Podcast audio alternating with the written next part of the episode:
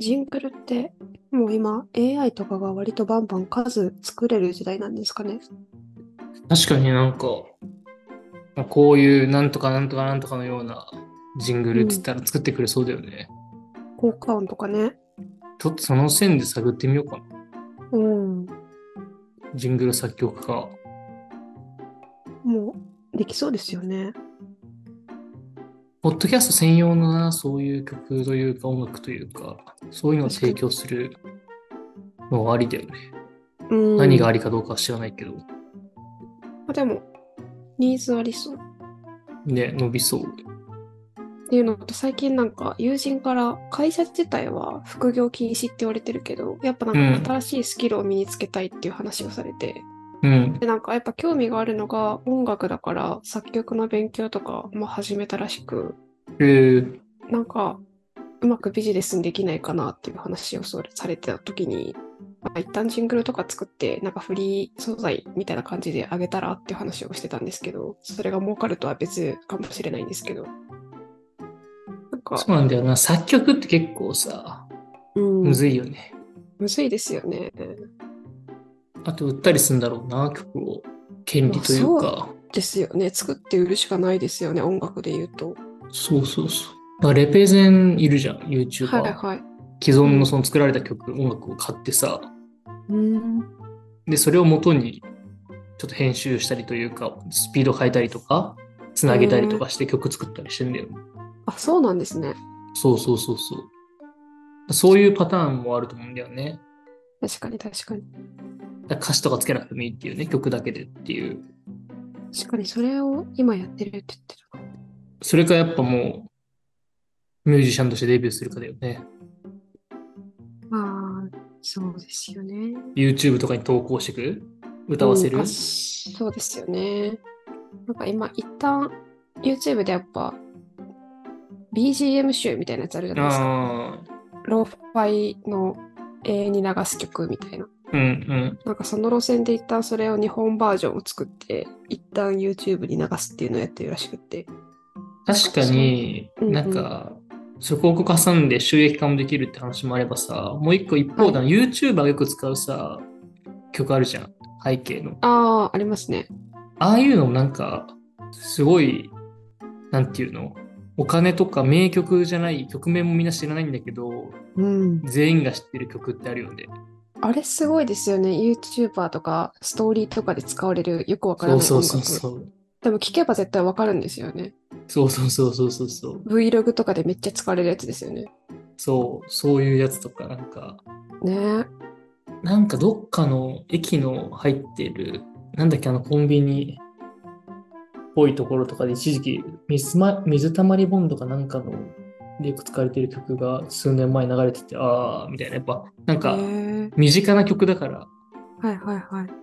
耳障りがいい感じがして、うん。っていうか影響力ある曲を作るならそういう手段もあるよなっていうね、確かに。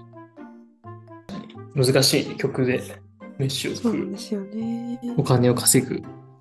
でそれがまた難しいのが AI によってできるようになっちゃったらその人があえてスキルを身につけてもリアル価値があるのかみたいなところになっちゃって、まあ、好きだから別にいいと思うんですけど本当にビジネスで考えるなら他の選択肢の方がいいよなみたいなことを考えると一なんかいい量産した方がいいもん、んね、絶対。そういう稼ぎ方そうすでるすなら、うんうん渾身の一曲というより。であんまり時間とかもかけずに量を出すのがそういうのは正解だと思うんでうん。この時代における副業の選択っていろいろあるし大変そうだなーって思ってちょっと聞いてたっていう話でした。本当にお正月ソング作った方がいいよっていう。まあ、本当俺がやるから、本当にこのポッドキャストだけの、皆さんだけに、特別にうん。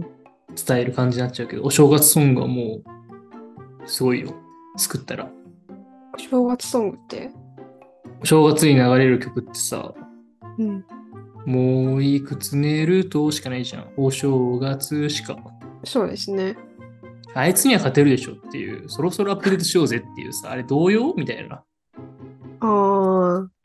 あれ、確かに同様あとなんか、タン、タタタタタタタタンみたいななんかさ、あるなじんゃん。かね、ファーンってやつですよそね。うそうそう。もうその2つしかないわけ。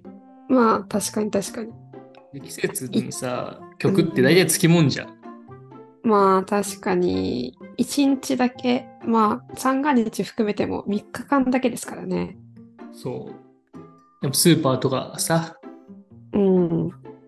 まあ、ちょっと年末頃からも流れてもいいのかもしれないけど、もう、確かに。ここはもう、ブルーオーシャンだと、狙い目ですね。うん、作んないといけないんだよね。じゃあ、まずはそこから。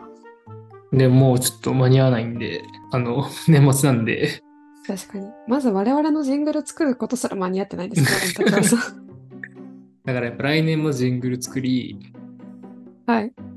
お正月ソングを作り、うん。まあ多分だから来年は本当年始、テレビとか出てるかもしれない。歌番組とか、カウントダウン TV とか、年越した後、夜中ずっとやってるから、そういうとこで歌ってるかもしれない、オープニングで。正月の歌うん。やっぱそこれのだけは曲からでしょっていう。それだけ歌って解散するんでしょ、ダチョウさん。そうだよ。で、毎年言われるから。確かに確かに。うん。でもジャニーズのカウントダウンとかももう、ジャニーズじゃないのかもしれないけど、そういうのも行くよ。うん。もう駆けつけますよね。うん、駆けつける。一発や最高の一発や年に一度打ち上がるミュージシャンとして。一番12月31日が忙しい男ですよね。1月1日にかけて。で、あとは休みっていう。いいなぁ。それでなんか、500万ぐらい稼げないんかな。3日ぐらいで。どれぐらいまあ確かに。まあでも絶対テレビ局とか全然くれないじゃうーん。ん。CM とかなんかな。 CM、テレビですよね。なんかいろんな権利みたいな、そういうのでいろんなとこで使われてなんか、チリツモですごいみたいな。はいはい。カラオケ印税とか。ああ、確かに確かに。あとはまあ YouTube でちょっと使ってもらったりね。確かにね。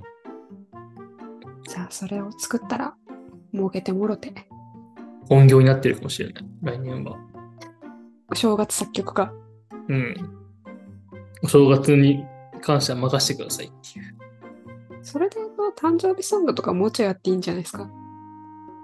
まあ、いや、どう365日使うタイミングあるんですよ。まあ確かにね。おし誕生日ソングって何になるハッピ有名ーどころバースデーという熱はあるよね、一個。え、でもそれぐらいじゃないですか。なんか、サプライズでケーキ出すときに流す曲。まあ意外とだからバースデーとかそういう系は多いね。であもあ、なん確かに。そういうのじゃないんだよね。おおもっとあれでしょその、ケースさっき言ってくれたケーキを出すときとか、その誕生日だからとかっていう聞聞くかん聞くんじゃなくってというか、ー。うん。のノリのやつでね、もっと軽いね。そうそうそうそう。なんかもう文化とか生活に馴染む系のやつ。確かに。でもそこで歌われたところで別にお金にはならないですもんね。うん。まあでも嬉しいんじゃない 確かに。 そうだ、意外とそういうのあると思うんだよな。ずっと謎に歌ってるっていう。別にさ、うんハッピーバースデートゥーもさ、別にあの曲好きなわけじゃないっていう。誕生日といえばっていうだけですからね、あれは。で、みんなあれを知ってるっていうそうそうそう。だけだからさ、もっとすごいのがあると思う。見つけましょう。